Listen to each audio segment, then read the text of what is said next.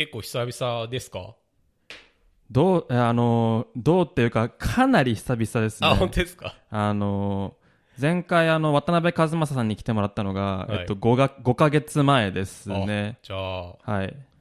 こんな久々の会に。久々ですね。あのメンバーシップとかあの入ってくださってる方にはあれもう1エピソードなかったっけっていう記憶がもしかしたらあるかもしれないんですけど実はあのこの間に1件、まあ、撮らせてもらったあの僕の友人のあの西中君っていうエンジニアさんのねあとのエピソードはちょっとあの録音状態があんま良くなくてあのお蔵入りということになってしまいました。大変申し訳ございません。エヴァンゲリオンが公開する前でもっと前かな。うん、それぐらいに撮ったんですけど、あの、残念ながら。というわけで、えー今回が、えー第28回ですね。キック SFM 第28回です。えー、キック SFM はクリエイターの人たちと好きなことを喋るポッドキャスト番組です。配信は Apple Podcast、Google Podcast、Spotify などの各アプリで楽しんでいただけますと。僕のおすすめは、えー、ポケットキャストです。えー YouTube のメンバーシップ限定で収録のライブ配信も行ってますので、チェックしてみてください。これちょっと今やってないんで、あのーカットしましょう。というわけで、えー今回はですね、えーこんえ ちょっと待ってえーというわけで今回のゲストはですね、えー山本優馬さんにお越しいただきました。よろしくお願いいたします。よろしくお願いいたします。あのー軽く自己紹介みたいなことをお願いできますか、ああ、わかりました。えっ、と、山本優馬と申します。えー職業として分かりやすいところで言うと、えーこの2021年の6月末まで、えーギズモードジャパンという、まあ、日本で大きなテックメディアで、えー働いてました。まあ、編集者と、あと動画のディレクターという立場で働いていて、まあ、どういうとまあ、どういうことをやっていたかっていうと動画のディレクターというのは、えーまあ、YouTube チャンネルギズモードジャパンやっていたんですけども、まあ、そこに出す動画の企画を考えたりだとかあと、まあ、撮影編集、まあ、そういった制作周りをがっつりやってました、まあ、主にそうですね内容としてはギズモードジャパンとして達成したいことを、えーまあ、目指しつつ、まあ、それをどうしたら達成できるかっていうのを、まあ、逆算して自分がこうコントロールしていくっていうような、まあ、いわゆる動画の責任者的なことをしていました。なるほど。というわけで、えーギズモードジャパン YouTube チャンネルの、まあ、中の人を、まあ、お呼びしたという、まあ、認識ですね、僕はいのな感じでは。で、この6月、7月から、まあ、独立されて、今は、まあ、担当されてないというか、はいあの、別のお仕事をフリーでやってらっしゃるというそうです。ことですけども、まあ、あの、ギズモード時代のお話も、まあ、ちょいちょい、まあ、あの、お話いたいただけるということも、まあ、あの、ちょっと聞いてたので、はい。今日はあ、まあそうですね山本さんがなんであのねテック YouTube あのテックメディアでそのテックメディアの YouTube チャンネルでテック YouTube をやじゃやるんじゃなくて作る方に回ったとか、はいはいはいはい。作ってる時のお話とか、はいあるいはね実際やっててまあどういうことをまあなんでしょうね考えたとか発見したとかまあいろんな気づきとかあの共有のところとか話したりとかあとはまあこれからの話ですよねあのーなんだ独独立されたみたいなところも含めて、あのいろいろ聞いていけたらなというふうに思いますのでよろしくお願いします、そうですね。ちょっとまあギズモードの中の人がもしかしたら聞いてるかもしれないんで、まあ一応言っておくと、まあ一般的な動画ディレクターとしての立ち位置のお話とか、まああと公開されている情報の中でまあギズモードがどういうことをやってきたかっていうのをまあお話しできたらなというふうに思ってます。はい。よろしくお願いします。よろしくお願いいたします。あのまあ、ギズモードジャパンの,、はい。あの YouTube チャンネル、まあ、見てない方ももしかしたらいるかもしれませんけども、はい。なんかあのいつ頃から結構力を入れ始めたんですかね、あれは。動画自体は YouTube チャンネルは2019年の1月から力入れて始めましたね。いやそれまで、あのなんでしょうね、日本のウェブ系のテックメディアって YouTube チャンネルは一応結構各社というか各メディア、まあ、一応持ってるみたいなことはありましたよね。そうなんですよね。だから当時で言うと、ちゃんとやってるのって、例えばアスキーさんとかはいはいはい。はちゃんとやってましたね、その頃は。アスキーさんはなんかこう、ちゃんと喋り始めて長いですよね。そうなんですよね。意外と先輩という形で。はいはいはいで結構長く続いてますよねあの取り組みみたいなものもでね。でももう他のね、まあ、なんとかガジェットとか なななんとかモードとかはいはいはいなんとかメディアとかは、あれですよね。あのなんかこう YouTube チャンネルあってたまになんかね生放送とかするかもしれないけど基本的にはなんかあのー軽めの動画とか、はあるいはこう記事に載せる用のあ、そうですね。なんか動画をアップロードしてみたいな形のこう運用が多かったのかなっていうふうに思うんですけども、その2019年頃からあのあれっていう。あれっていうこうことをちょっとこの界隈の人々が思い始めるわけですよね。あれ、はいなんか最近ギズモードジャパンが変なことやってるぞっていう、えっていう雰囲気になってきたんですね。あれは、まあ、わかんないですけども、あの、言える範囲で、なんかな、どういうきっかけで、今、ま、今もまさに続いている、えはい。その、なんか YouTuber っぽい動画作りとか、情報発信の、なんかこう YouTube でのこう、はい。あのーなんていうの、その、投稿活動っていうんですかね、っていうのは、始まったというか、どういうき、なんかきっかけがあったんですか？きっかけはでもまあそんなにないんですよね。ぶっちゃけ言うと、うん。でも、えー、と僕がもともと映像制作をやっていたっていうバックグラウンドがあって、うん。まあ、高校生の頃に短編映画とかを作っていて、あ、そうなんですね。で僕自身2011年とか12年ぐらいから YouTuber っていうものがすごく好きで、まあ、本当に毎日のように見ていたんですけども、まあ、なんかそういったところのバックグラウンドがあって、まあ、ギズモードでも YouTube やりたいねっていうのを個人的には思っていたとはい。でまあ2019年の1月から始まるわけですけども2018年の12月頃にあのーまあギズモードの顔である、まあ、某某アミトという人間がですねはい。あの編集部にいまして、まあ、彼ももともとテキストで編集部、まあ、編集分野をやっていた人間なんですけども、えー、と彼に iPhone の、えー、とクリアケースを、えー、と開けてくれっていうことで、えー開けさせてでその開ける様子をカメラで、えー撮ったんですよねはい。でそれをこう1分に編集してリアクション動画みたいな形で公開したところ、まあ、意外と自分の中でこう面白かったとでなんかまあそういうところもあって編集長とかに、まあ、当時の編集長とかにこういうのをちょっと本格的にやりたいっすみたいな感じで提案してはい。じゃあいいよってことで、まあ、その頃、えー多分当時のギズモード見ていただいた方はおお気づきだと思うんですけども、うん。え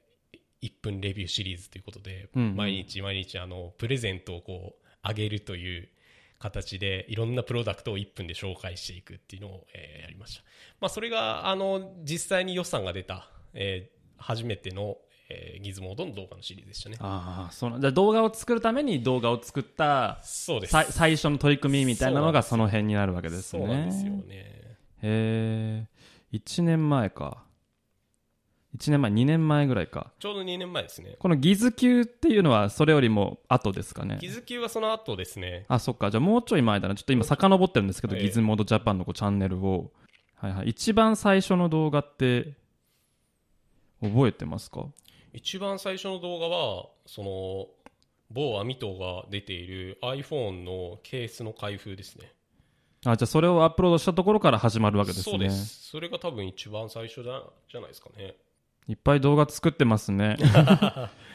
いっぱい動画作りましたよ。いやーだからそのプロダクションのペースとか、はい。あの更新頻度とか内容とかを見てると、はい。あもうこれはなんかガチでやりに来てるんだなっていう、ええええ。なんか雰囲気を感じて、はい。となんかこうそのなんていうんですかね取り組み方の姿勢みたいなものがそもそも結構こう新しいじゃないですか、はい当時としては結構珍しかったんで今もまあそんなにねあのウェブメディアさんで動画をちゃんとやってるってところはもう多くないと思いますけど、はい。い、やいやいやだからそのなんでしょうね。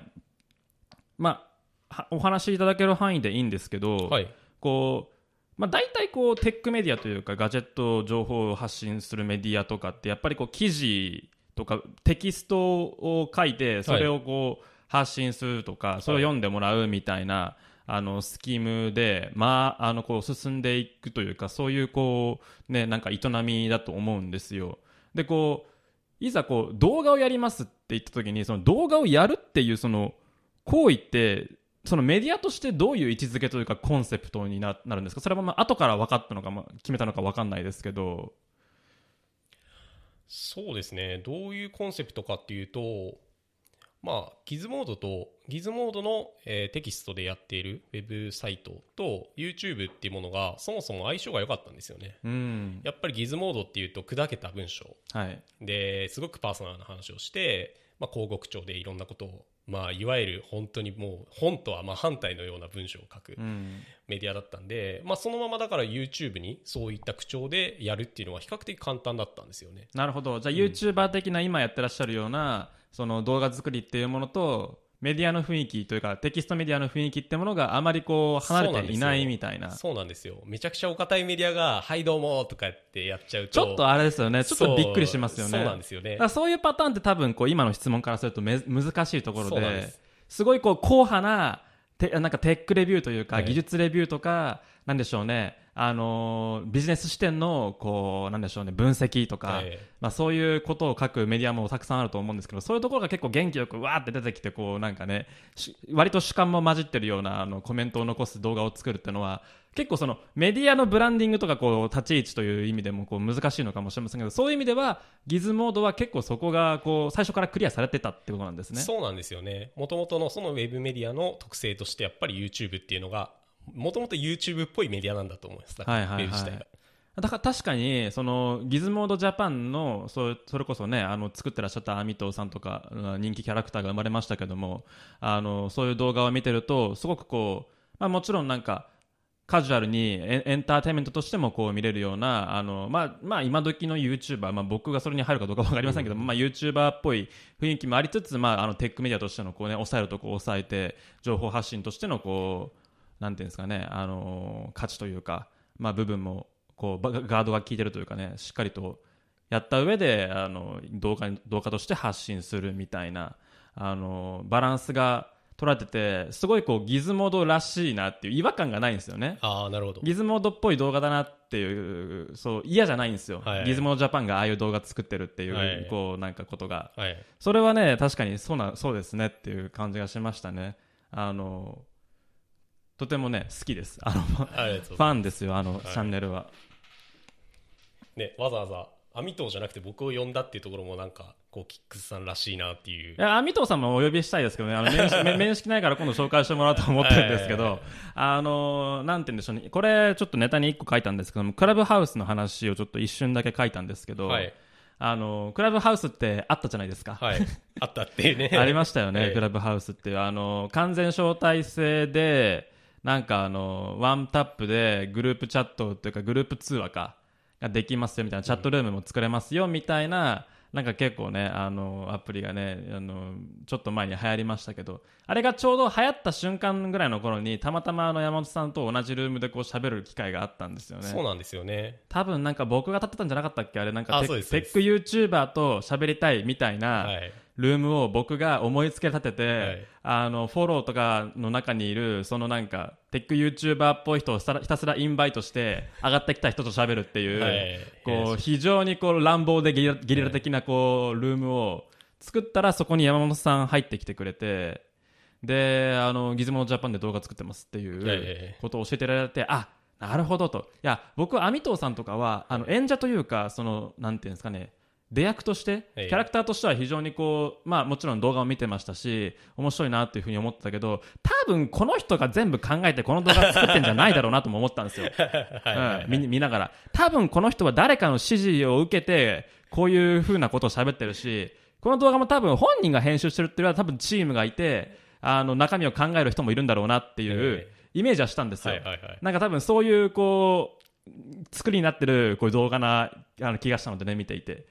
で山本さんにがそこに浮上してきてああなたが作ってたのねと。あの動画はあなたが仕掛け人なんですねっていうところがちょっとこう見えたのであのお話聞きたいなと思ってねこの間ランチ行ってはい。あのあのポッドキャストを出てくれるっていうあの交渉を僕がしたんですけども。いやいやいや。そクラブハウスきっかけでねはい。あのたまたまご縁があってっていう。だからやっといてよかったですね一瞬の。そうですね。流行りに乗るって大事ですね。大事ですね。あの頃ねできはい。た仲間がクラブハウス今やってます？いややってないですやってないです。いやークラブハウス良かったですけどね。あの YouTuber テック YouTuber の回とかもそうですけども。まあなかなかやっぱり言えないこととかをこうポロって言えちゃりして。まあそうですね。アーカイブが残らないそうそうそう。あのリスナーで入ってる時も結構こうこのた会話大丈夫なんかみたいなええ。ルームもまあちょいちょいありましたからね、はいちょっとあの完全招待制で全員の顔が割れてるっていうあの状態ってなんかこう絶妙なセキュリティ意識ですよね。絶妙にこうセキュリティ意識がこうちょっと緩むのかなんかこう緩めていいのかっていうのはちょっと議論が必要だと思うんですけどまあまあそういう雰囲気はありましたよねそうですね。あれはやっぱ楽しかったですね、いやでもまあ今となってはうんともすんとも言わなくなっちゃいましたね。まあ一部の方はね、やってるんでしょうけども、まあはい。なかなかカジュアルにやるっていうのはもうなくなっちゃいましたね。あのだからあのこう日本でブームがドカンとこう、うんなんか、うん、それこそもうどれぐらいですか？1か月ぐらいですかね？期間で言えばそうですね。うん、なんか盛り上がってた時は結構こういろんなメディアであのクラブハウス上でインタビューをしますとかなんかイベントをしますとか,、まあ、やなんか結構こうやってるところもあったような、まあ、気がするんですけど、ええうん、最近はもう聞かなくなっちゃいましたね。そうですね。やっぱ発信ってすごい難しいなっていうふうに思っていて、うんまあ、特に音声メディアでの発信って今だったらもうポッドキャスト撮ってますけどもこう自分の持っているノウハウだったり知識とかをこう恩着せがましくひけらかすようにこう喋る喋りすぎるとこううざいじゃないですか。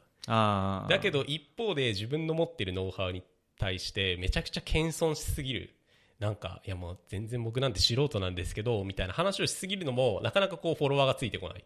っていうね。なんかすごいこう絶妙なバランス感で取んないといけないっていう中で、まあ、なかなかそのそうもいかないわけですよね。やっぱクラブハウスにいる一部の人ってもうこういうノウハウを教えますとかこんなお金稼ぎたい人はここを来てくださいみたいなやっぱりこうジャンキーな触れ込みでやっぱり立てる人がいるからやっぱそういう人のとのこのバランスを考えるとやっぱこう謙虚にこうバランス取りながら発信してる人って残っていかないんだろうなっていうのはすごく感じていて、うんまあ、だからそういったところはやっぱり音声メディアまだ難しいところなんじゃないかなっていうのは感じてますね。あのーなんかファシリみたいなことなのかもしれませんよね。どうなんでしょうね。僕も結局、でも YouTube も結構音声メディア的なところはあると思っていて、はい自分が考えてることとか、自分が知ってることを結局人に伝えるためにこう喋り始めるわけじゃないですか。はいまあ大抵このジャンルは特にそんな感じだと思うんですけど、で、僕もたまにあの、ありますし、書かれてる人を見ることもあるんですけど、あの、か書かれるコメントとして結構偉そうだとか、はい。なんかこう、なんだろうね、自分に酔ってるとか、え結局その、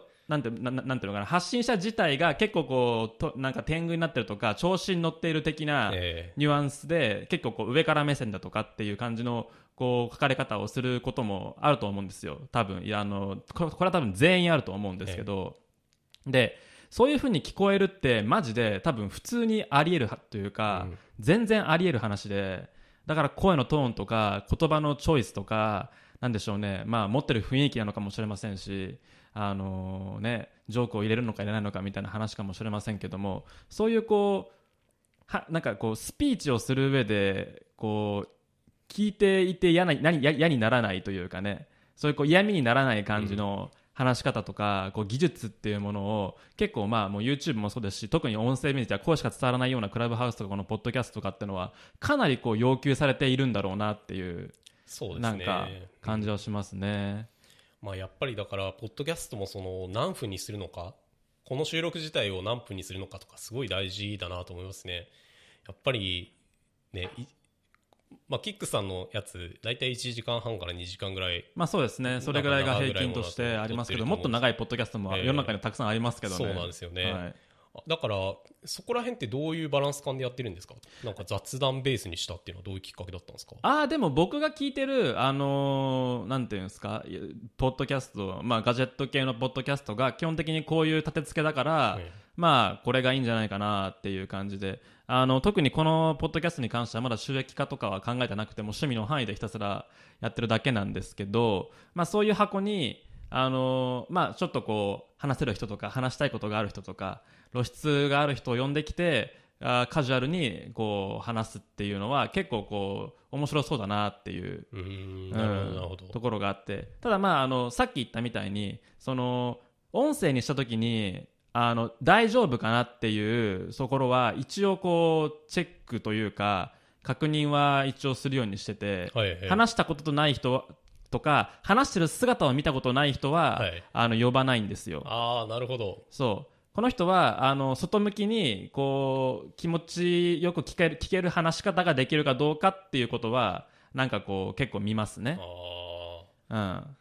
別になんかそうじゃなくてもちょっとボッシーとかちょっと偉そうとかちょっとなんかちょけすぎでもこう1対1なら話せるっていうことは結構あるじゃないですか、はいはいはい楽しくその人の性格とか、あ、はい。で人柄を知ってれば楽しめる音楽しめる会話っていうのはあると思うんですけどこう音声載せちゃうと悪いところが目立っちゃうっていうなんかタイプの人もいるのかなというふうに思ってそれは結構練習とかこうなんでしょうねあの技術が必要なところでもあるんで、まあ、それは結構あの考えるようにはしてますけどね。う。ん喋るって難しいですよね、うん、本当にテキストをもともとやってた身からするとやっぱり全然思考回路がやっぱ違うんで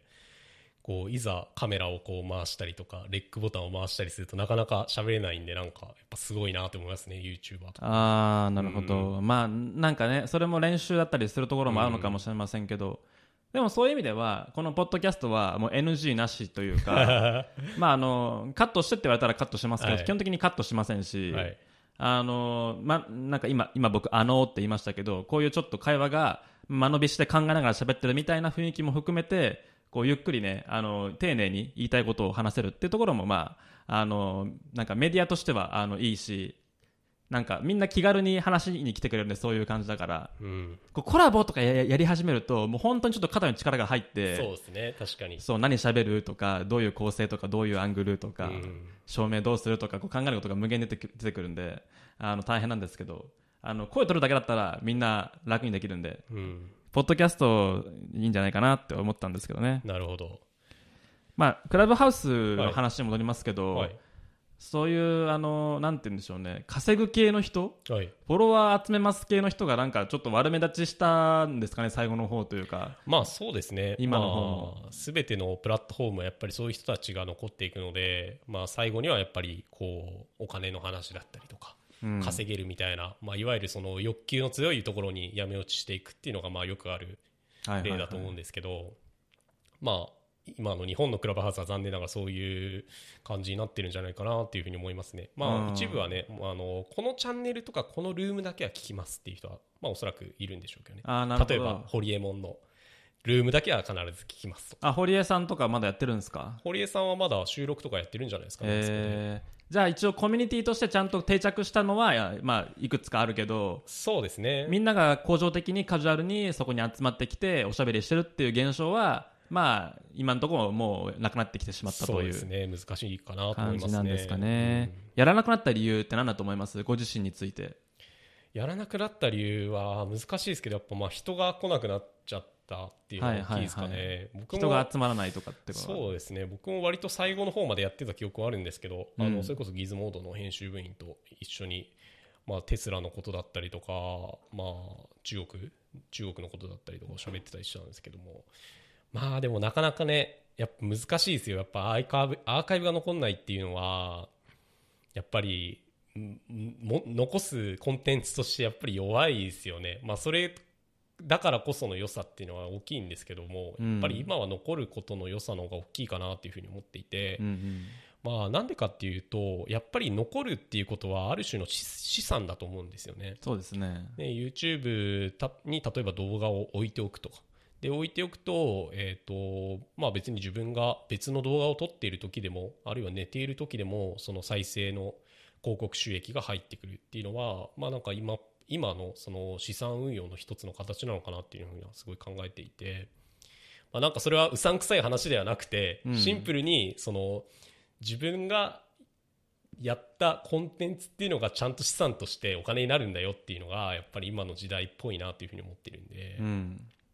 まあ、なんかそういうところとの兼ね合いっていうのは大きいんじゃないかなと思いますね。うん、そうですね。でもまあ確かにアーカイブが残らないっていう生生しかないっていうのはなんかいろんなこう障壁があるよなっていう感じがしてまずまああのルームってこう入るまでにちょっとこう一瞬こうなんか聞くだけでもこうためらうところもうんなんかあると思うんですよ。こう入って大丈夫かなとか私が聞いてはいい話してんのかなとかなんか補足されたらどうしようとかなんかねまああったりしますしあのそのルームでどんな話をしてるかわからないから興味がそもそも湧かないとかね。うん。まあまあまああったりするかもしれませんしね。アーカイブが残らないとやっぱりそれが拡散されてこう人目に触れるってことも少ないですからね。あのそういう意味で結構こうインターネットそのリアルタイムに人が集まってくれるって部分はすごくインターネットチックなんだけどなんか SNS というかネットワーク効果があんまり働かないメディアだったかなというふうにも、うん、そうですね。うん、なんか思ったりしますしううん。あとあれ結構でも大変じゃないですかやるの。喋る側としては。ああ、喋る側大変ですか？いや僕は結構あこれ大変だなっていう。あなんかもちろんメンバーはもともと決め打ちでスケジュールを囲っといてでまあ喋りますとか、ええ。テーマがテーマが決まっててある程度こう打ち合わせも済んでて放送してますっていう非常にこうまあこのポッドキャストに近いぐらいのおコントロールレベルでやっているクラブハウスっていうのはまあ僕もできそうかなとは思うんですけど、あのカジュアルにルームを立ててえーあの暇そうな人をこう特に連絡もせずに呼んであのインバイトしてきてみんなに喋らせてでこう場を回していくっていうこう明石家さんま的なスキル はいはいはい。が非常にこう求められて、はいあの自分で部屋建てするとすげえ疲れるなって思ったんですよねオーナーになってなってるとなんかすげえこう気使うというか、はいはいはい。来てくれた人とか手挙げてる人とかがいる中でそれをこう回したりとか自分も喋ったりとかいい感じにこうねあの場を盛り上げたりとかなんかするのすげえ大変だなってはい。思っててあこの一人しか喋れないランダムなグループグループボイスチャットってこうちゃんと楽しませるの大変だなっていうう、ん。うん、なんか手ご手応えというかなんかねあの記憶はありますそうですね。まあ全然別物ですよね、そのスキルは。うん、これがなんかあれじゃないですかやっぱりあの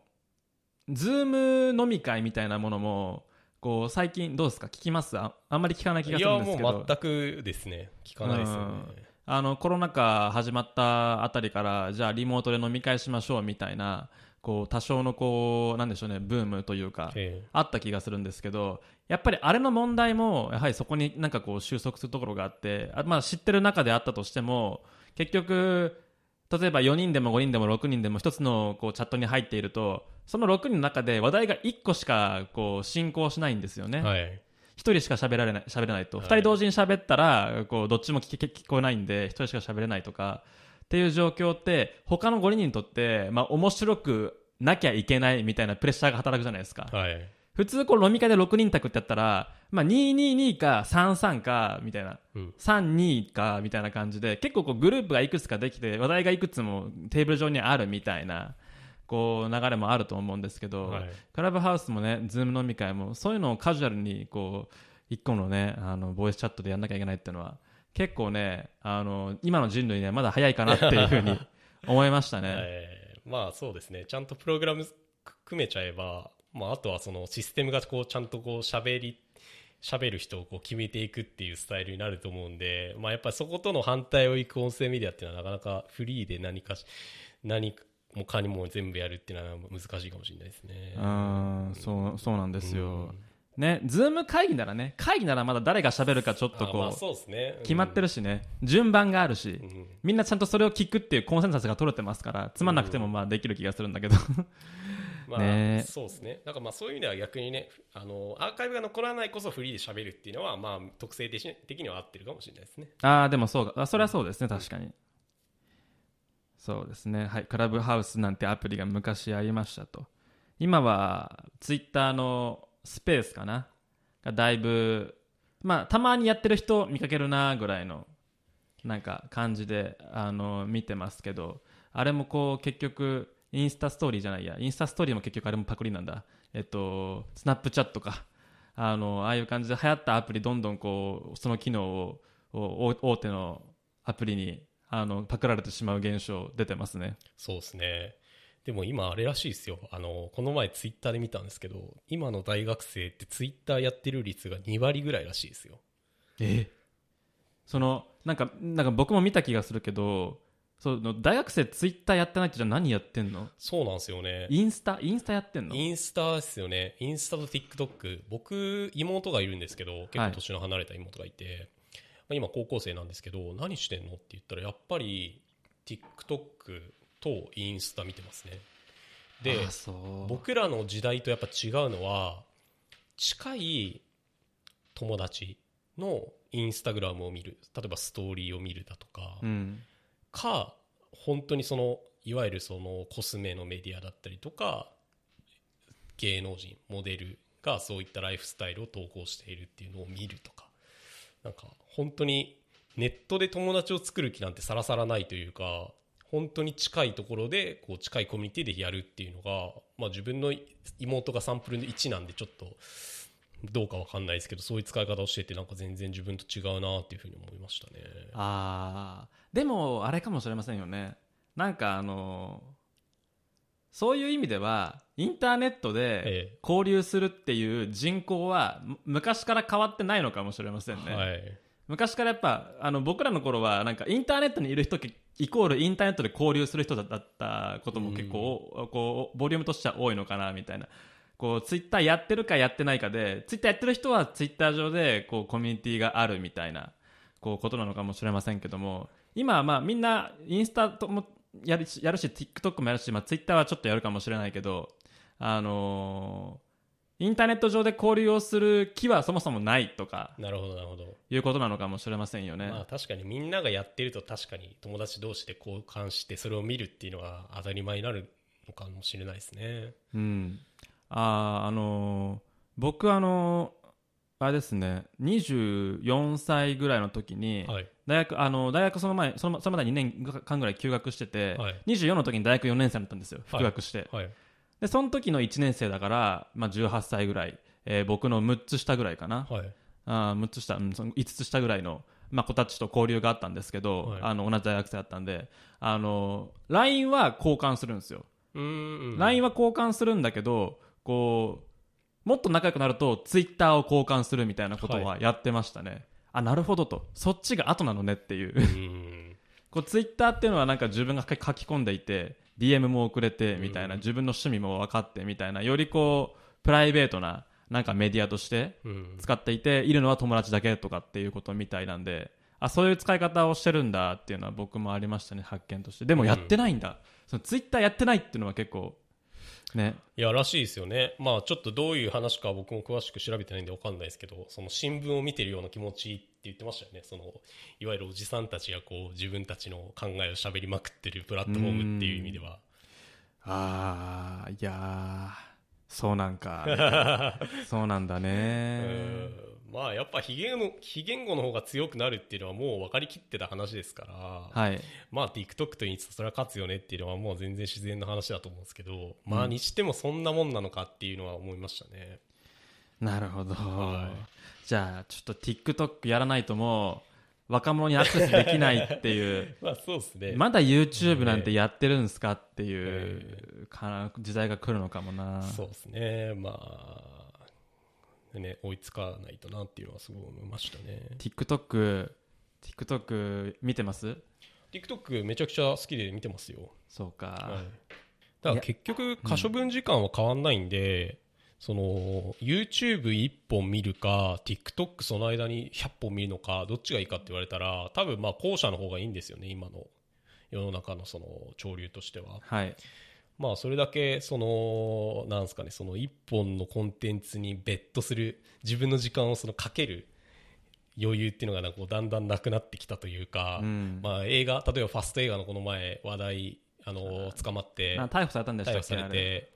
話題になりましたけど、まあ、ファスト映画っていう文化自体は確かに全くよろしくない。だけどその2時間の映画が長いよねっていう感覚っていうのは、まあ、忘れちゃいけないなっていうふうに思っていて。あ絶対あると思いますよ、ううん。んなんかそこの事実はいい形で残していかないないかないとダメだなっていうふうに思っていて例えば本当に YouTube の10分っていう長さが YouTube のプラットフォーム的にはいいかもしれないけど視聴者としてどうなんだっていうのはやっぱ模索していかないとダメだなって思ってましたね。ねえ。いやだから TikTok とかだから最短で例えばもう10秒とか15秒とかっていう,、こうスケール感というかね長さのこうイメージですよね。で、まあ、YouTube だったらまあそうですね、まあ、3分から15分とかうん。20分ぐらいまでは、まあ、あると思いますけど、ね、そういうのもねどうなんだろうっていうふうには結構ね思いますよねそうですね。まあだから今 YouTube ショートが正式版出ましたけど、この前。はいどういうふうにつ YouTube があれを収益化させていくのかっていうのはすごい気になりますね、今は。ショートギズモードジャパンもちょいちょい出してましたねそうです。もう僕が辞める直前ぐらいから頑張ってやり始めたんですけど、うんでもやっぱショートいいですよ。あの、すごい PV 伸びますよ。あの、ショートで出すだけで。まあそうですね、うんはい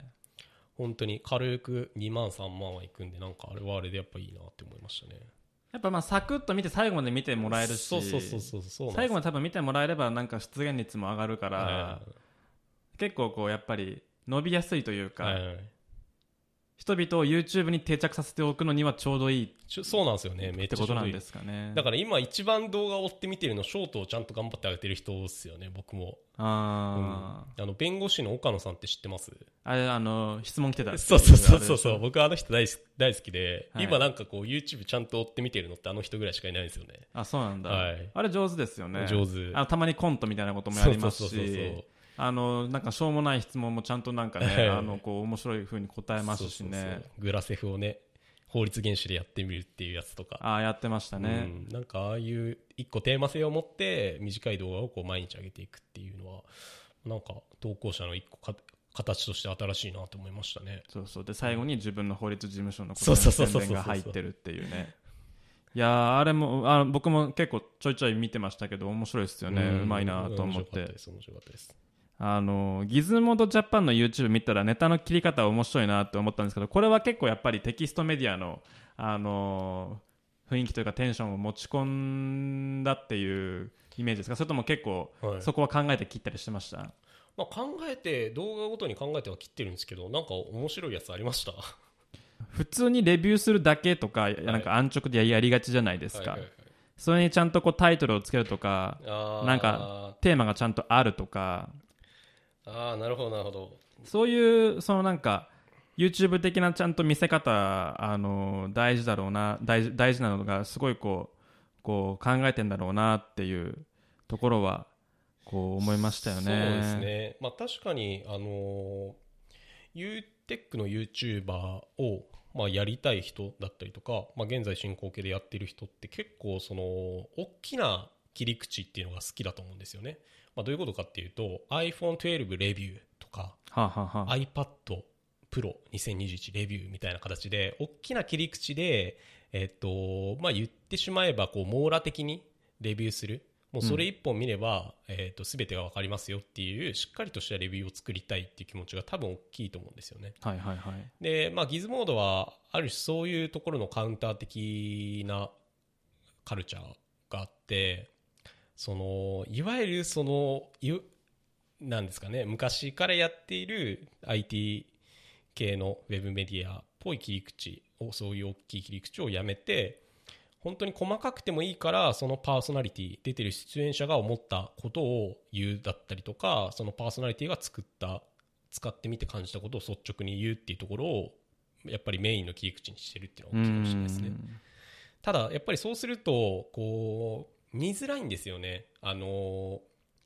なんですかねこうギズモードジャパンを登録してて動画を追ってる人には刺さるんですけど例えば YouTube で検索して飛んできた人とかにはやっぱりクリックされないっていう悩みがあって、まあ、だからそこはまあメリットデメリットありますよね。なるほどいや確かにね今の話はなんかすごい納得がいきましたねこう見てる人にとってはやっぱり多少こう主観が入っていてテーマがこう面白く切ってある動画の方がなんか魅力的に映るのかもしれませんけどこう流入とか検索性を考えるとやはりなんとかなんとかレビューってタイトルをつけた方がこう情報価値が高そうに見えるっていうこうジレンマはあるかもしれませんね。確かに。そうなんです。だから本当に一本の動画をしっかり作り込んででしっかり検索の上位を取ったりとかいわゆる定番の動画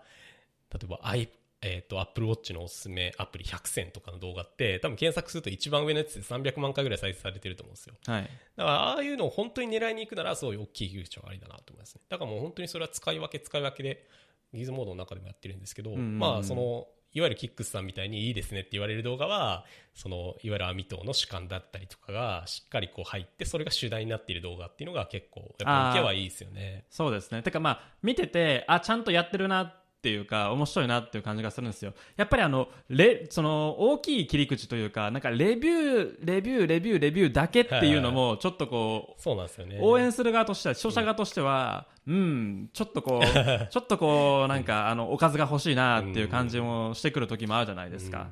淡々とレビューをするというよりはやはりこう喋ってる人が何を考えてるとかどういうテーマを見出してるかっていうところもたまに見えてくるとやっぱりこうあそんなことも考えてるのねっていうこうやっぱ YouTuber 的なこう見せ見え方としては面白くなるのかなっていうような、まあ、気はしてましたけどなんかそういうところもちゃんと意識しながら、ね、ややってるんだろうなっていうのは見てて思いましたね。そうですね。めちゃくちゃ意識してますね。まあなんか、むしろレビューってつけちゃうのって、なんかある種その、レビューということの免罪符というか、なんかレビューと言っちゃえば、あと何でも、内容どうでもいいだろうっていう、なんかその甘えがやっぱ出てきちゃうんで、そうなの？そう、なんかこう、レビューって言っちゃうと、なんすかね、なんかこう、ある程度話すこと決まるじゃないですか。外見見ます、いいことを見ます、悪かったところ言います、まとめで終わりみたいな、なんかその言うことがある程度決まっちゃうんで、レビューっていう体裁にしちゃうと。はい。だから僕はやっぱり、そこは避けたかったなっていうのは、やっぱ大きかったですね、ギズモードにいて。ああでもね、うん。あのなんかその言うことというよりも多分ねその動画のフォーマットというか、うん。構成が全部同じなんですよ。そうそうそうそうそうそう。そそうだから最初に軽くあの今日 紹介するプロダクトに触れ良かったとこ言うとか外観に触れるとかスペックを触るとかなんかそういうこうお作法があった上でそれを淡々とこうやっていくっていうことがあってで実際言うことはなんかどっかで聞いたことがあるような話を こうなんかこうねあのリピートしてるような感じもするしっていうんでやっぱりこう情報としてはそれでもしかしたらこう重要な部分もあると思うんですけどあのやっぱ動画として面白くならんよねっていうこう悩みあるよねってう。いう、うんねそれはあの本当にすごく、まあ、ギズモードでもぶち当たった壁だなというふうに思っていて、まあ、レビューという体裁の最大の弱点はみそのレビューする対象のプロダクトを欲しいとか買おうっていうふうに検討している時にしか見られないってことなんですよ。はいはいはい視聴者がそういうものを気になっていた時には確かにめちゃくちゃ効果絶大なんですけどなんか一元様で終わっちゃうというかなんかその後に回遊が例えばチャンネルの中であるかって言われるとなかなかやっぱ見込めない本当に無視できる数だと思うんでまあやっぱりだからそのメディアその YouTuber のパーソナルな部分っていうものがちゃんとこう視聴者と共有できるっていうのが一番強い関係性かなってやっぱ思いましたね。うんうんうん、それをしっかり考えた上でやはりこう、ね、あのキャラクターも生まれてくるっていうそうそうなんですよね。あの iPhone12 のね、スリーブケースをぶち叩いたりとか、はいはいはいこのケースどうやって使うねんっていうのをもうネタの、なんていうかタイトルに入れちゃうとか、なんかそういう思い切りの良さっていうのが、まあなんかある意味でのギズモードっぽさみたいなのにつながったのかなっていうふうに思いますね。そういうことさせてくれるのすごくいいですよねそうなんですよね。確かにやり、やり、やりづらいですよね、ああいう動画って。やっぱり自分たちでお金出して買ってるから、ちゃんとレビューしてよっていうふうには確かに上の人は思うかもしれないですけど、いやなんかそれだと違うんですよっていうのをちゃんとね、話せる、まあチームでよかったなっていうのはすごい。あそれはそうだと思いますよね。やっぱりまあテックメディアってやっぱりそのメーカーとかえとのこうお付き合いってやっぱ大事じゃないですか、はい。ってなってくるとこうそんなにこうはっちゃけたこともこうね、うん。やりづらいみたいな、うんというかね、まあ、忖度なんでしょうけどもそれは、うん。あまあ、あのた大抵は、そうなんですね。うん。まあ、そういうこともあるんでしょうけども、まあ、あのそういうメディアがあってもいいじゃないかと僕はねそうです。うん。思うんであの楽しいですけどね。今もあのいう動画が出てくると結構おおってなりますね、でそんな話をしてたらですねあのこうあのちょっと深いテーマをね持ってきてもらったんですけどテックの領域をどこに設定するかによって我々ができることが変わるっていうこう ちょっと僕のメモをそのまま読むのやめてもらっていいですか？いやいやいや、これについて話そうということなんですけど、あの結構こうなんか格調高いこうタイトルがついてるんですが、これはどういうことなんですか？まあさっきの話がまさにそうなんですけど、その、テックの領域っていうか、その何を伝えたいかっていうのを、こうし主題を変えることによって全然見るターゲット層が変わるなっていうふうに最近思っていて、まあ例えばさっき言ったレビューって、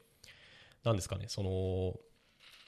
テックす好きな人にしか刺さんないじゃないですか。いわゆるそのプロダクトとかガジェットが好きみたいな。うん、そうにしか刺さんないんですけど、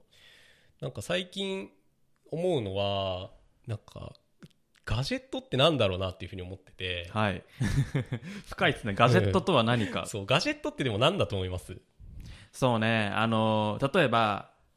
エアコンはガジェットかとか、洗濯機はガジェットかとかっていう話は結構僕は考えることがあるんですけど、あのまあ、内容にもよるが大抵ガジェットではないという結論に至りますね、それはなんかうんガジェット的な楽しみ方がないからですね、うんなんかそのガジェット系の楽しみ方ってなんだろうなっていう、うんじゃあ次の質問に ねこう転換されてしまうとなんちょっと難しいんですけど、うんやっぱりまあ楽しさがあるものじゃないかなって思いますけどね。そうですよね。だから本当にざっくり言っちゃえば、まあガジェットって、ガジェット好きがいいなって思ったものがガジェットだと思うんですよ。なるほど。それは別に電気が通る通らないとか、でっかい大きい、えー 手に持てるとか、いわゆるそのエアコンのように壁に備え付けるものなのかっていうのはあんまり関係なくて、まあだからその何かしら自分に引っかかるものがあったらガジェットなんだろうなっていうのは気がしてたんですけど、はい。なんか自分に引っかかるものってなんだろうって考えると、何ですかね、その、何かしらの、やっぱりライフスタイルのて提案があるものだなっていうふうに思っていて、はい。まあこれが、だから2010、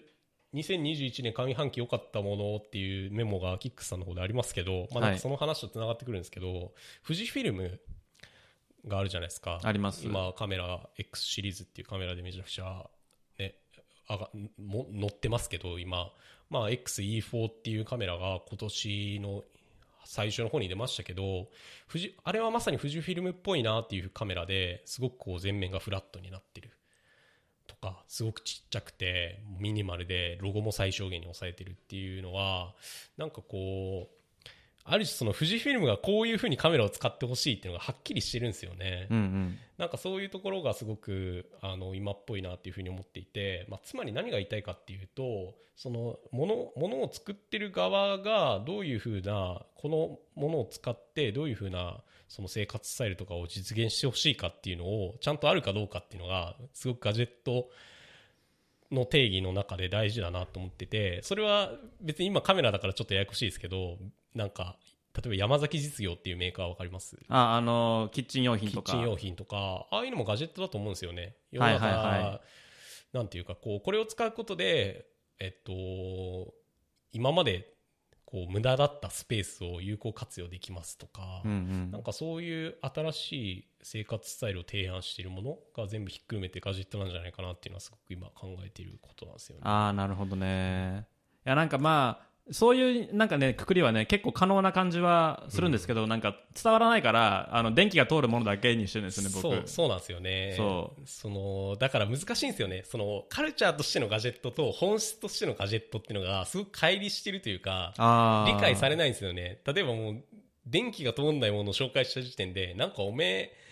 なんかガジェット飽きたのかよって言われるかもしれないけど、はいはいはい。そうじゃないんですよっていう。そのいわゆるその世の中を最適化するものとしてのガジェットだったりテックっていうものが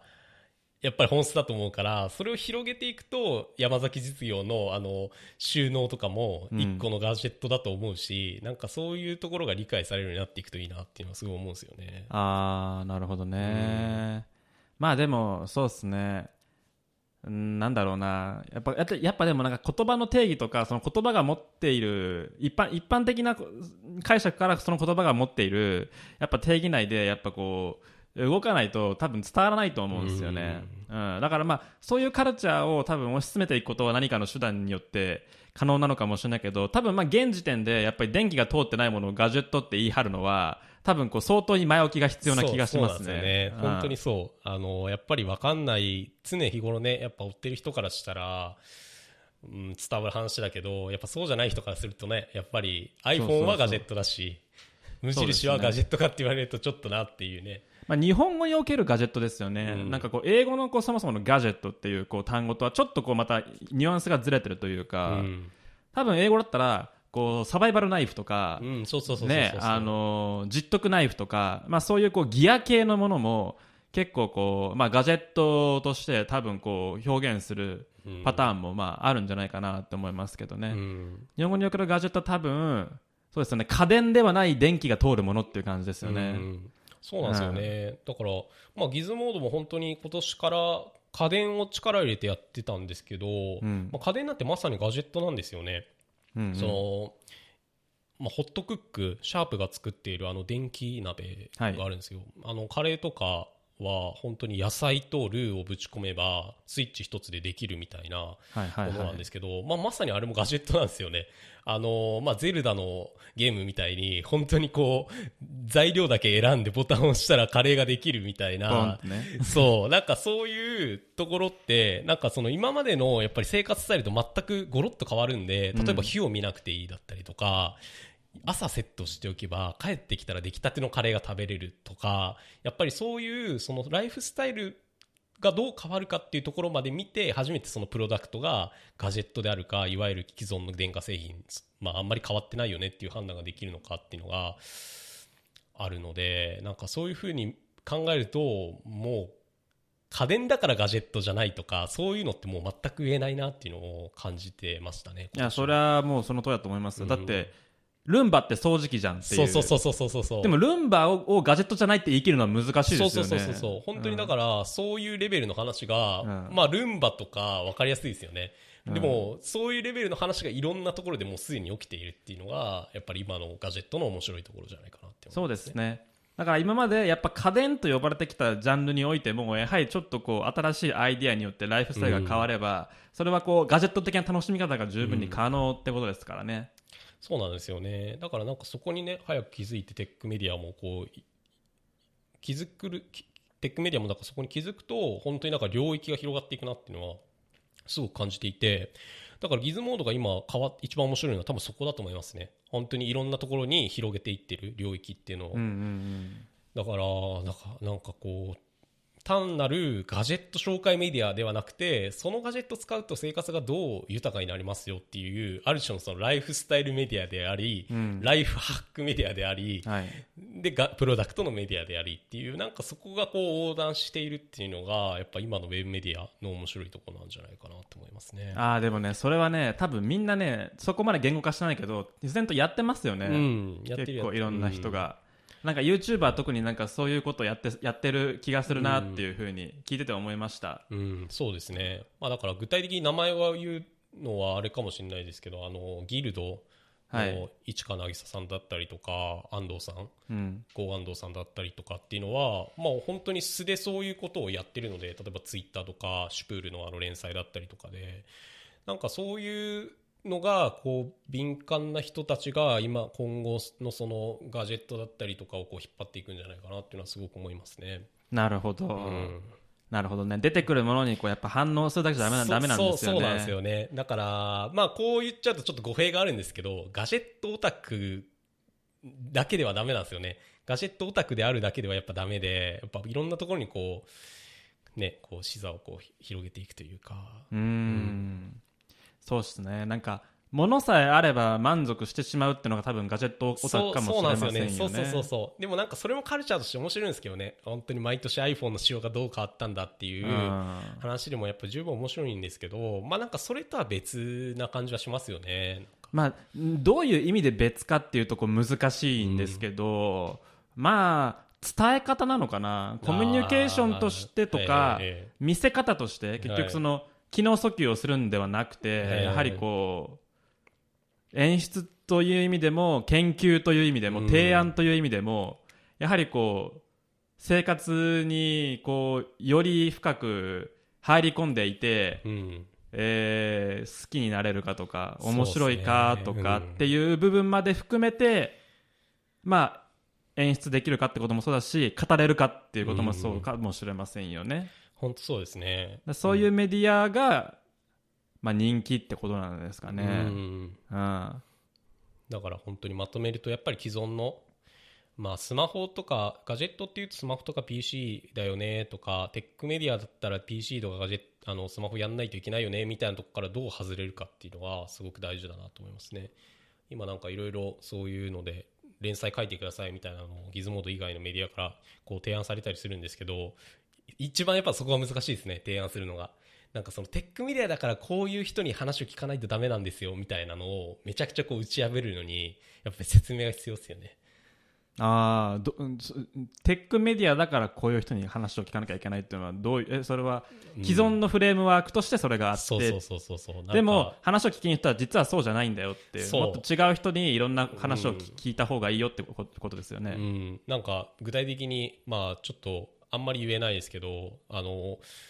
まあ、最近そのお金の運用みたいなところがすごい興味があって、まあ、なんかそれは、えっと、別に不動産投資の話とかなんかそういううさんくさい話じゃなくてそのクリエイターがクリエイティビティを発揮するためにはやっぱり資金の運用が必要だよねっていうのはすごく思っているところで、うん。まあ、例えば分かりやすいところで言うと「エヴァンゲリオン」の安野さんが、えっと、不動産を自分で持っていてそれを運用しているっていうのはすごい有名な話ですけどなんかやっぱりそれが「エヴァンゲリオン」をこう自分のメンタルを保ってちゃんと資金を持って作れたっていうのにやっぱ大きく買ってるんでなんかクリエイティビティを発揮するための資金運用ってその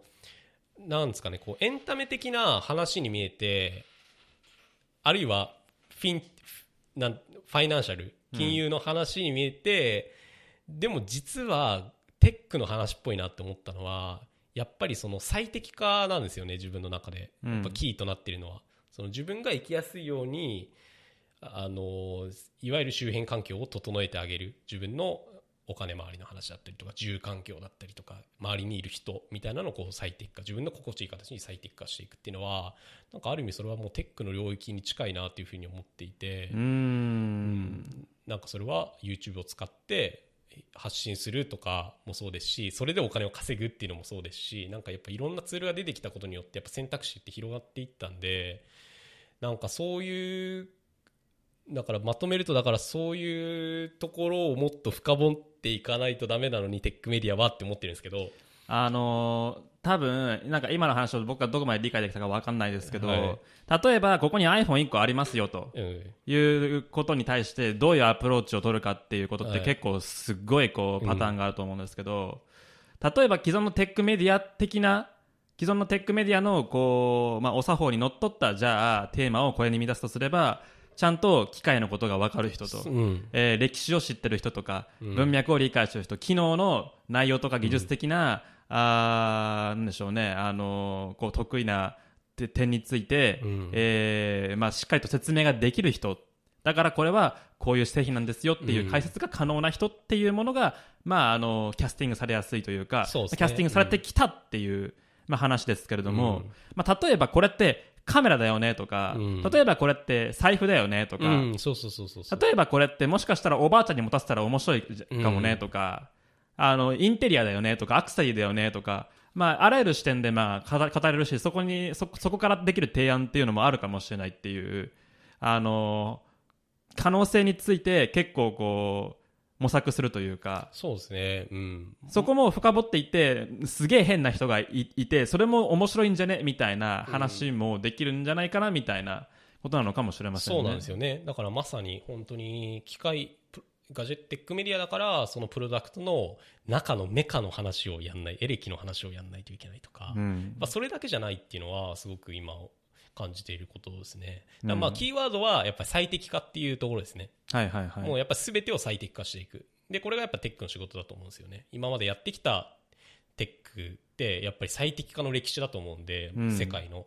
まあ、なんかそういうところをこう地続きに考えていくと、まあ、今だから話すべきことってそのテックプロダクトのすごく中身の話ではなくてもうちょっとそのそれを使ってどういうふうな生活スタイルになるんですかっていうところにフォーカスしていかないとダメなんだろうなっていうのはすごく感じてます。ああそうですね、やっぱりテックはしゅなんかなんかこう成熟してますしむしろこう社会が変化するよりもテックが成長する方が早いから、うんそうなんですよね。そう。まあ、特にこう IoT とかって今言ったみたいに、ええ。その生活により寄り添うテクノロジーだと思うんですけど、うん。実際あんまりこうちゃんと使えてる人多くないじゃないですか、多分それってこう技術はあるけどそれを適用できる環境とかこう、ね、情報が少ないとかそうですね。っていう、まあ、ところも大いにあるんだろうなっていうふうに感じることはあるんですけども、まあ、結局プロダクトがあるだけではそれダメでプロダクトの周辺に何があるかとかプロダクトの周りにどういうこう利用とかこう環境とか人の営みがあるかっていううん。ことにこう目を向ける必要があるのかもしれませんね。そうですね。それは本当に難しい。既存のいわゆるガジェットのカルチャーとはやっぱり違うところなんで本当に理解してもらうのって難しいと思うんですけどでもやっぱ挑戦しかしていかないとダメなんだろうなっていうのはすごい感じてますね。だからそれをある種こう暴力的にこう達成したのがやっぱワイヤレスイヤホンじゃないですか。ああまあ確かに。うん。確かにそれはありますね。あのオーディオっていう分野はやっぱり音質至上主義じゃないですか、そうそうそうそうそう。で音質なんてものをこう考える上でこう Bluetooth なんてのはもう、うんありえないという、はい。こう優先原理主義というものはまあ未だに存在するわけなんですけど、えーはい。こうまあある瞬間にやはりこう、ね、あのイヤホンジャックもなくなり AirPods も発売し、うん。あの人々はあこっちの方が便利だと思ってこうねあの今まで今までオーディオの人々がこう語り続けてきた音質とかなんかこうそのねなんな何かしらのこうオーディオ機器的なクオリティってものを一旦横にとりあえず置いといてこれが便利だねっていう,、いうところにこう吸い込まれていったんですよね。あれはね非常にだからそういう話な気がするんですよ、うん。今までだったらやっぱりこうワイヤレスイヤホン出てきて、まあ、音質は優先に劣るけど、まあ、まあ使うところはあるんじゃないぐらいの,、うん。あの話にととどまるのかもしれませんけどもあのそれがむしろこう、ね、ゲームチェンジャーであの人々の、ね、生活様式をだいぶ変えてしまうと、まあ、最近なんて電車乗ったら、ね、みんなワイヤレスイヤホンしてますよね。えーいやすごい光景ですよそうだから僕見たい見ちゃいますもん、あの人は何使ってんだろう、あソニー使ってるとかね、あジャブラだとか、エアポッツ、エアポッツ、エアポッツみたいな、そういう感じで見てますけどね、うん。面白いっすよね、あいや本当にね僕も AirPods は発売日に買いましたけどまさかあんな風景になるとは思ってませんでしたね。そうですね、うん。いやもううどんうどんうどんでかっこ悪いって言われてましたからそうそうそうそうあね、んだけボロクソ言われてもやっぱりねこう定着ししちゃえばあれが普通になっちゃうっていうのはやっぱアップルのつ強いところですよね。いまだに。こうパワープレイができるというか。うん、だからある種、イヤホンとかワイヤレスイヤホンっていう製品ジャンルについては、今、山本さんが言ってくれたみたいなことを、もうアップルっていうこう強権がパワープレイでもう成し遂げたっていうことなのかもしれませんね。そうなんですよね。まあだからある種そのアップルの戦略勝ちというかうん、その音質ではアップルのやっぱりワイヤレスイヤホンでの一番の功績はやっぱり音質ではないところをこう評価基準をずらしたっていうのがやっぱり一番大きいなっていうふうに思っていて、うんそうですね。まあ、例えばノイキャンだったら分かりやすいですけどノイキャンとか接続の落差とかあとはまあ今だったらその空間オーディオはい。その音質をこうなんですかね絶対値的にこうプラスしていくのではなくてもうちょっとこう横に展開していくというか音場が広く聞こえますよっていうのはなんかこうまた別軸の評価だなっていうふうに思っていて、そうですね。うんやっぱりアップルの強いところってそういう今まで絶対視されてた評価とは違う軸をこう違う物差しをこう提案してくれるっていうのはやっぱすごいいいところですよね。そうだよね。その違う物差しをもち勝手に持ち込んできて、そうそうそうそうそこで戦ってる。戦っちゃう戦って、みんなが、あ、これ案外いいかもなとか言い始めるから、あの、うん面白いですよね。うん、いやまあそれは日本のソニーだとはやっぱり圧倒的に違うところでやっぱまあ あの 1000XM4 とか出ましたけど、はい。そうなの？やっぱり今までの完全ワイヤレスと比べてなんか音が良くなったよねとかノイキャンが良くやなったよねっていう話にしかやっぱなんないんですよね。まあ、あのものはめちゃくちゃいいんですけどやっぱりそういう話やっぱりハイルズクラスの音質になったよねっていう話にやっぱりなりがちでなんか結局なんか僕も友達に相談されたんですよ AirPods Pro と XM4 どっちがいいって聞かれて、はい。まあ、AirPods Pro じゃないとか言うんですけど、やっぱりそれぐらい強いんですよね。こう、ライバルがで出てくる余地がないというか、やっぱり評価軸がやっぱ違うところに持っちゃってると、やっぱそこで戦う人が現れる以外は、もう、アップルずっと一人勝ちだなっていうのは思っていて、まあ本当に、あの、ジャンルは限られますけどね。あの、Mac は全然違いますけどね。そうですね。うん Mac は全然 Windows にもやっぱ負けてるんで。いやーでもまあそういう現象を目撃してるからね、だから、まあよ他のとこでもそういうことがね起こるのかもしれませんよね。本当に、うん、だからそこは未だにやっぱアップルのいいところだなって思いますね。そういう原石をねいろんななんかこうねジャンルのガジェットで発見して伝えていけると多分今言った、うん、そうですねあのーなんかねあの志ににこう沿った情報発信っていうのはねできるようになるかなと思います、僕も完全にそっちなんで、うんうん、そうですよね。思想思想的には、ううん。やりたいことはそっちだと思いますよ、うん。結局そのものがあるんじゃなくてものがあった時にどういう体験がその周辺にこう生まれるかっていうことの方が、うん。ね、僕は結構好きなんで。そうなんですよね、うん。もうテック YouTuber のこれからの話しちゃったのかな？もう少し話した、うんうん。でもしちゃいましたね、まあ、ディレクター視点でっていうお話ですけど。まあそうですね。ディレクターってある種その無責任でやっぱいい仕事だったなって思うんですよね。やっぱりさっき言った話とかもなんですかね。このダイレクトにやっぱ今キックさんを目の前にこう伝えちゃうとなんかこいつ意識高い人だなっていうふうに思われるんですけど。そうなの？うん。だけどこれを、まあ、某アミトーさんとかにいや僕は今こう思ってるっすって言ったらなんかアミトーさんがいい感じになんかそれを組んでちゃんと原稿とか構成になんかこう希釈してくれるんで、はい。なんかねすごいいいバランス感でできてたなっていうのを思いましたね。それはアミトーさんがすごいんじゃないの？そうそうそうそうそう。あのねね俺がアミトーさんに頼り切ってたっていうのもあるんですけどそこは。でもなんか、やっぱディレクターっていう立場はなんか今後のその YouTuber でも必要なんじゃないかなって思いますね。やっぱ一人でね考えて一人で喋るってこうどうしても細かい話になっちゃうとか、まあ、あるいはね今話している内容が例えば構成上いいのかっていうのをこう第三者が判断できないんで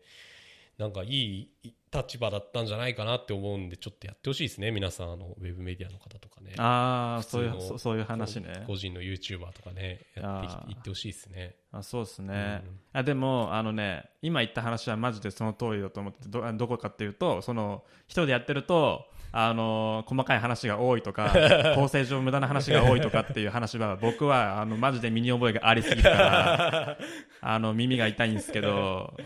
そうなんですよね。まあね。あやっぱりあれやってる時は結構まあもう勢いでやるしかないんでこうやってるんですけど、うん、こう編集しながらあーこれ余計なことに時間使ったなーみたいな、うんまた細かい話始めてここ もうね見てみればもう動画の尺の30%ぐらいこれじゃねえかみたいな。そうそうそうっていうことも、まあ、日常茶飯事なんでいやーディレクション、うん、必要ですね確かに。うん。よりね必要になってくるんじゃないかなと思いますねちょっとあのだいぶ意識高いことを話したんではい。あの すいません。物の話しましょうか、はいはいはいはいしましょうしましょう。あ物の話ぐらいの方がなんかあれですよね。こうカロリー的にはあの優しいからね。実際ねそう今みたいな話ってすごい重要だと思うんですけど、はい。こう多分ねできる人って限られてるしすごい力がいることですよね、そうですね。まあ聞く人もね聞く人のセンスもいりますからね。そうなんですよ なかなかねねこう耳が痛い人というかねなかなか。そうんつ聞けない人もいますからね。やっぱりこうあの作る側からしてみればやっぱりこうね物があって物について喋るっていうことは簡単ですからね。そうですね。そう。あのーなんていうんですかね。フォーマットもまあある程度固まっているしそうね。ん言うべきこともある程度固まっているし作りやすいものではあるんですけどね、だから体験を含めて何かを語るっていうのは非常に手間がかかるっていう。そうですね。うん。うん。ちゃんと触んないといけないですからね。そうなんですよ。いやーねじゃあちょっとはい。もう、あのー疲れてきたので物の話だけしましょう、上半期なんか買ってよかったものありますか？買ってよかったもの。か何も買ってないですね。上半期やばいぐらい買い物してないですね。あそうっすか。本当独立のために貯金ばっかしてましたね。あそう。えー、何買ったろう。まあ、買ってない買ったものがないないんだとしたら実際何を持ってるんですか、今は？あー今は。例えばあ。スマホは何使ってるんですか？スマホ iPhone12 12プロ使ってマックスじゃなくてプロ。ます MAX じゃなくてプロ使ってますね。でも俺今年ミニ買おうかなと思ってるんですよね。あーえミニえ今年ミニあるんですか？まあ一応あるっぽいですけどなんかミニっていう名前はなくなるみたいな噂はありつつも一応モデルとしてはあるらしいです。あそうなんだ、うん。ミニあんまり売れなかったから。そうそうそう。っていう話じゃないですか。うん。反応が鈍かったっていうんで、うん。まあ、日本では結構人気でしたけどね。ね。あの12ミニは。あれはだから良くない本当にえどういうこと？もう消費者は勝手だなって思いましたよあんな。iPhone SE の本当に僕らが求めてたものだみたいなことを言いつついざ出たら誰も買わんっていうね。あ やっぱあ消費者は勝手だよなって思いつつまいやだからやっぱここがやっぱガジェットオタクの良くないとこじゃないですか？あ そうだねそうですね。あああの一般人とやっぱりこう、発想とか、うん。こう感覚が乖離していて、僕が考えた最強の iPhone を作ってもらいたいと思ってる反面実際それ作ってみたらあんま売れないみたいな。そうなんですよね。いやな。だから俺 iPad mini の新しいあのベゼルレスモデルはい。噂されてますけど俺あれもこけんじゃないかなって思ってんですよねなんかでもねしょうがない。でもね僕はね欲しい、うん。あれは、ね、しょうがない。あのね、うん僕はそ、その、その点についてはね、オタクの側に立ちたいね。うん、iPad mini のね、ベゼルレスはね、欲しいっすよ。ううん。ん、そうそうそう。いやね欲しいんですよねだけど、やっぱね、今までみたいに、今までと同じデザインで、あの、値段下げてた方が絶対売れてたでしょっていう話はなるんですけど、はいまあでもそこはね、はい今アップルがあんま面白くないって言われてるとこなんで、まあだからそこをどんどんこうやってきてくれるのは今おもろいですよね。IPhone mini とかね。あそうっすね、確かに。い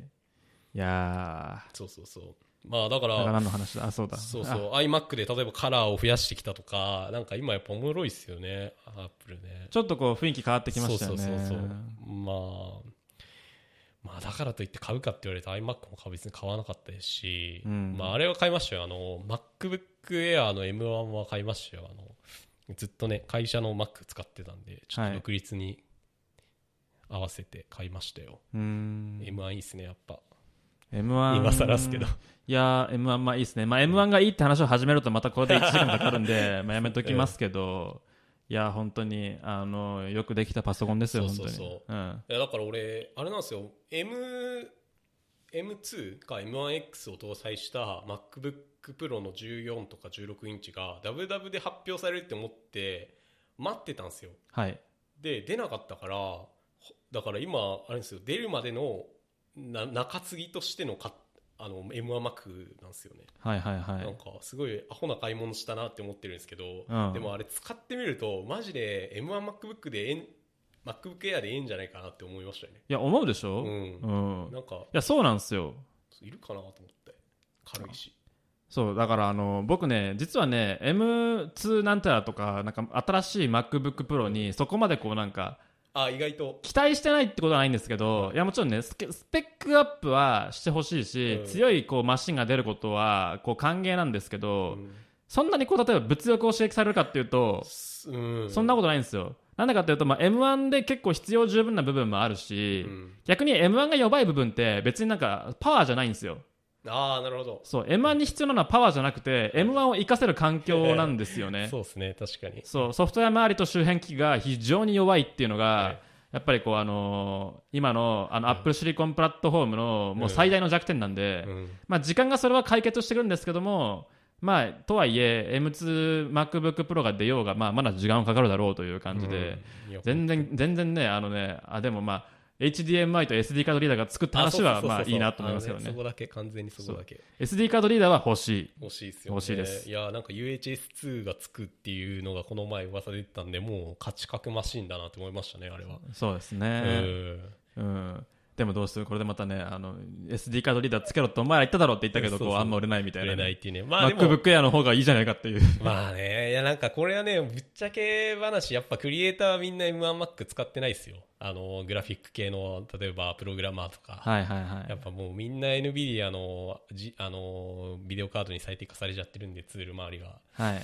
だからなんかこうね本当のプロはやっぱ M1 とか今のアップルに対してなんかそんな期待してないんですけどなんかこうプロアマ的な人たちがこうウハウハする状況になってますよね。確かにそうですね。ボリュームゾーン初心者をすごいこう刈り取る感じの内容かもしれませんね。ね本当ティム・クックスの戦略はね本当まあ良くも悪くもですけどまあなんか変わりましたよね。そうですね、だからあのこのポッドキャストを収録してるあの、なんで言うんですか？パソコンも僕が自分で自作した Windows マシンですから、あそうなんですね。はい。Mac は隣にあって、はい、やってるんですけど。はいはい。やっぱりあのオーディオインターフェースつなぎますとかね。うん。長長長時間音声収録しますってなってくるとあれだとちょっとこうねあの荷が重いんですよ、MacBook Air だと。でやっぱりこういう環境ないとじゃああの負荷の高い配あのこう長時間のあの作業できないよねっていう。うん。ね結局ね。そう感じなんで、まあ、結局ね2台つくつか2台2台こうスペースも取ってるし 2台使っちゃってるんでなんかこう結局お前むしろ出費も増えてるし 環境も重くなってんじゃないっていうことを言われると僕はもうグーの音も出ない。うん。いや使い方だから今使い分けむずいっすよね。むずい。うん。非常にむずい。だからまあなんかねやっぱねあの M1MacBook が予想以上になんかこう良すぎたっていうインパクトにやられてみんなちょっとおかしくなってるからい まあね。一旦冷静になっていやとはいえ Windows ゲーミング PC 買おうよみたいな。ああそうですね。あの話は結構答えだったりする気がする、うん。まあ単なる M1 は本当プラットフォームですからね。そうですね、うん。本当に。iPad を買いました？今年の iPad 今年の iPad、えーあの大きい子じゃないけど僕は買ってない。あのあはいはいはい。いらんなと思って、えーいやどうねどうですか？iPad とか最近。使ってます？昔のやつ。えーっと漫画読んでる。いやね iPad は本当いつまでたってもなんかこうなかなかこうできんすよね。いやそこなんですよ。やっぱりあのこの間のダブダブで、うん。なんか出るかなと思ったら出なかったんですよね、うんそうそうそうそう。ねそう M1 まで乗っけたんだから、もう少しなんかできるようにななってくれよっていうこう希望はあったんですけど、うんそうそうそう。いやでもえこれ結局ただの iPad やみたいななあの内容に収まったんであー iPad だなっていう、ん。iPad は iPad だなっていうねあのそうなんですよね。感じですよね。うん。いやだから MacPro とかどうすんだろうと思ってますよ今。うん。完全に今インテルから切り替えようとしてるんだったら多分 MacPro も M チップになるじゃないですか。そうですねってなったらもうマジでクリエイターがいなくなるぞっていう、そうですね、うん。NVIDIA のチップ作りたい使いたいクリエイターが一切いなくなるんでどう考えてるんですかねアップルいやだからどこを取るんですかね。だから今一番ヒーヒーあの Mac でヒーヒー言ってるのは、まあ、サウンド系か 3D 系かはい。って感じじゃないですかね、そこはもうあのさっき NVIDIA うんぬんって話は Windows にとりあえず避難するしか、ね。方法がないっていう感じですよね。ね本当にあれはどうすんだろう。だから。で、まあ、動画系もまあ割ときつい、うん。まだまだきつい、うん。うん。ねプレミアがまだネイティブ対応してない。ネイティブ対応してないし、うん。まあ分かんないけどね iMac でもまあまだ開きだから、まあ、プロ用のマシンはまだないと言っていいでしょうねなかなかね。うん、だからそうですね。あとはイラストワーク、うん。うん。あのお絵描き系ですよね。うん。どうなんだろうな。いや楽しみですね。だから今後吉と出るか京都出るか M, M システムが。そうですね、うん。やっぱりだから強いデベロッパーを巻き込めるかどうかっていうところがまあそうですね。最後には あの効いてくると思いますよね、うん。政治力が強力。があのうん。やっぱり大切ですよね、うん。いや本当だからプラットフォームの話になってきましたね。マジで。うん、囲い込みの話というかそうですね。だからまあこのある種こう初心者からプロアマーぐらいまでを全部買い取ってしまう M1 とか、うん。コストパフォーマンスのいいマシンを出してきてそこを取りたいデベロッパーっていうのが出てくるかどうかっていうことですよね、うんそうですね。そうですね。うん、そこがちゃんとお金稼ぐっていううん。発想までたどこう行き着くのかあるいはいやそんなこと言っても面倒くさいよってういう、ん。あーところでこうなんか終わってしまうのかっていうのは一個賭けですよねやっぱうん。りい、や本当にビジネスとしては賭けだと思いますよ。うんいやーどうですか？なんか逆にキックスさん的に今年良かったものとかあるんですか？今年良かったものですか、はい。僕もそんなに買ってないからな。僕にそん僕もそんなに買ってないけどあのさっき富士フィルムの話出ましたけど、はい。あの XS10 買ったんですよ、ああはいはいはいはい。うん、であれはいいなと思いましたね、うん。S10 いいですよね、うん。あれはなんかねすごい初心者に使いやすいカメラ出してきたなって富士フィルムっぽくないですよね。だから逆に。そうそうそう、うん。あのなんかねサブサブのスチールカメラとしてね非常にいい働きをしてくれている。やーあれはいい、カメラですよ S10、うん、とかそっねか S10 あれあれ使いました？ATEM ミニプロ ISO って使いました？あまださ触ってない。ああれすごかったっすよ。あのーギズモードでなんか動画で使ったんですけどなんかライブ配信マジであれでいいじゃんかって思ってなんか何がすごいかっていうとあの HDMI が、まあ、4本ぐらい刺さるんですけど4本全部刺してなんかボタン1234としてスイッチングするじゃないですか。でそれスイッチングしたデータをあれなんですよあの SSD に全部記録してくれるんですよそのうんカメラのスイッチングしたデータを。で SS1 本の動画にしてくれるんですけどそれだけじゃなくてそのダヴィンチのプロジェクトファイルがあるんですけど DRP っていう DRP っていうファイルでそのカットしたデータとして全部残してくれるんですよそのあ自分のスイッチングしたデータがあはい。あれすごかったですねマジで、まあ、あれ去年発売とかだと思うんですけどなんか今年触って一番良かったカメラ関連ガジェットですね。はいはいはいはいはい。あじゃあもうそれを生放送したやつを吸ってきてダヴィンチ開けばもう編集できちゃうっていう。編集できちゃうっていう。で編集点のそのスイッチングミスったところとかも全部そのプロジェクトファイルで直しちゃうんであれはすごいなと思いましたね。じゃあもう高メラのそのスイッチングが発生するような収録というかその収録も生放送も両方いけますよね。そうですそうです。そういうことです。うん、だからぜひあれ S10 と GH5 持ってるんだったら。いや僕そんなにスイッチングしないから。うん。スイッチングしてぜひやってみてくださいよ。あーまあ、うん。でも確かにあの今の環境はちょっとあの狭いんで、うん。なんていうんですかね撮影ブースみたいなもの固定の撮影ブースみたいなものは作らずに、うん。あのなんでしょうね。もももう少し身軽なセットアップをいろんなところに動かしてアングルのバリエーションを出しながらあの動画撮ってるんですけど、まあ、広いスペースがあって前前からの1カメと左から例えば左前からの2カメと、点釣りの3カメで手元をこう、うん撮ってこうガジェットをその直接見せますみたいなセットアップブースを組んでそこにアイスを置いとけばあのなんていうの開封動画はめちゃくちゃ楽になりますよね。そうそうそうめっちゃ楽っ。すね。うん。あ確かにだからドリキンさんとかはねあの多分めちゃくちゃ駆使してると思うんいやですけど。もうドリキンさん多分だから ドリキンさん的なそうあのなんか環境ですよね。ね。でもそのためにはあれなんだよな。あのあのあれがいっぱい必要だからカメラがいっぱい必要だからね。あれですよ。あの名前忘れ BMPCC BMPCC 4K だか 6K だかうん。10K だか知りませんけどもああいうのがいっぱいね。あの家に転がってないといけないからね。すごいっすよねドリキンさんの。本どうかしてますよ本当に。本当に。ね。あのーまあ一応時期的には、はい。あの下半期上半期、はいはいはい。あの切り替え時期なんで、はいはいはい。一応後半になんかあの期待してるとか楽しみにしてるものとかも聞いとこうと思うんですけどなんかありますか、上半期期待しているもの。あ下半期下半ああ下半期。えめちゃくちゃ直近なんですけど7月の19とかにあの CIO っていうバッテリーとかケーブル作ってるメーカー知ってます、期はいはいはいはい。CIO あの最近 AC アダプターとか結構有名というか人気ありますよね。ちっちゃくて。ねあの国内で結構開発頑張ってるメーカーなんですけどはい。あのマグセーフのモバイルバッテリーなんですよ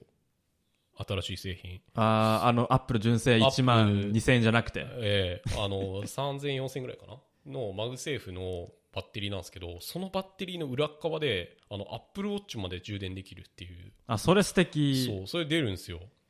あーいいっすね。それめっちゃ期待してますね。あそれはね買う理由になる。そうそうそうそう。うん、あのー僕あのマグセーフモバイルバッテリーちょっとバカにしてるところあって、うんいやとはいえお前ちゃんとモバイルバッテリーとライトニングだけ持ち歩けよっていう、うん。その方が楽ちんやでっていう、まあねあのうんそうですね。思う派なんですけど、アップルウォッチが充電できるとなれば話は全く変わってくるってそそそいうそ俺もこれすげえって思ってなんかねあのちょっとこのあのこの収録がねもう公開されてる頃には多分もう終わっちゃってると思うんですけど、まあ、クラウドファンディングで始まるんですよ。なんかこういうやつ。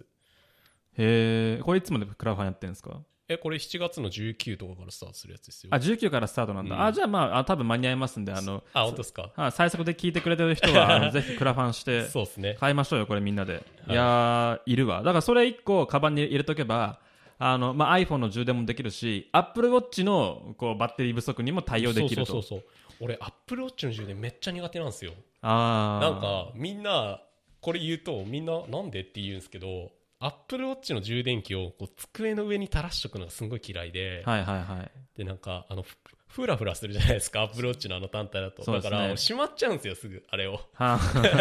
なんか。で充電する時だけ出すっていうのをやってるんですけどそれがめっちゃくちゃ面倒でもう。結局アップルウォッチ使わないっていう生活してたんではい。なんかねこういうシステム欲しかったんですよねめいちゃくちゃ。やね、うんその通りだと思いますよ。あのね、あの、Apple Watch のい一番いけないところはね、専用のケーブルが必要っていう。そう。本当にそうだから旅行行く時も僕は、あの、Apple Watch のケーブル持ってきますからね、一本余計に。えちゃんと純正のやつ持っていきます？あ、純正のやつ持ってきまうわす。すげえ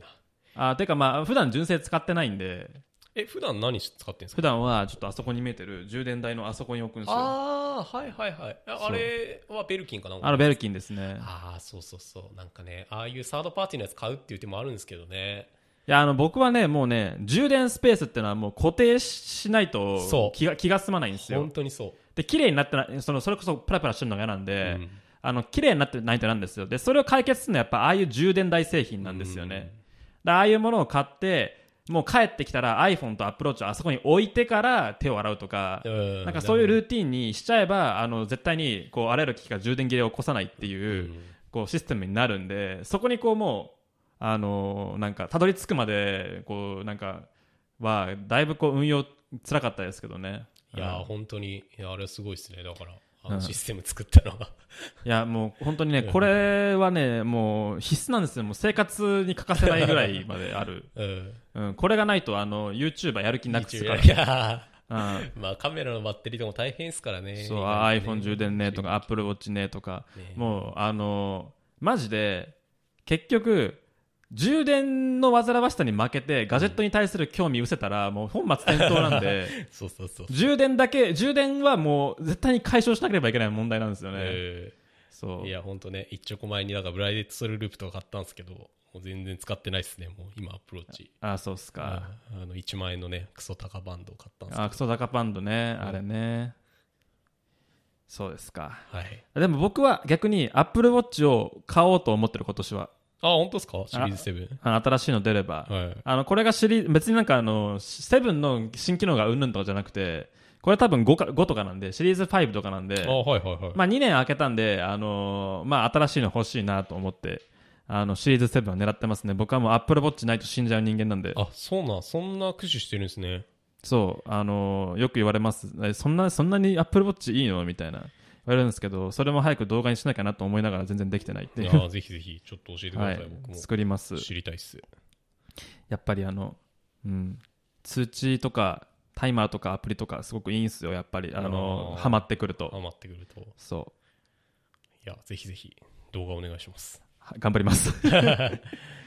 そんなとこっすかね。はい。はい。じゃあまあ、あのーそんなところで、えー、山本さんでございました。えー感想はツイッターでハッシュタグキックスまでお願いします。このハッシュタグ最近僕が全然運用してないというか、あの動画を投稿するときにツイートするやつに付け忘れるので、こう、全然運用されてないんですけども、頑張って運用するんで、皆さんよかったら、えー感想をハッシュタグキックスまでお寄せください。YouTube で聞いていただいている方は高評価、チャンネル登録もよろしくお願いします。というわけで、えー、山本さんでございました。ありがとうございました。ありがとうございました。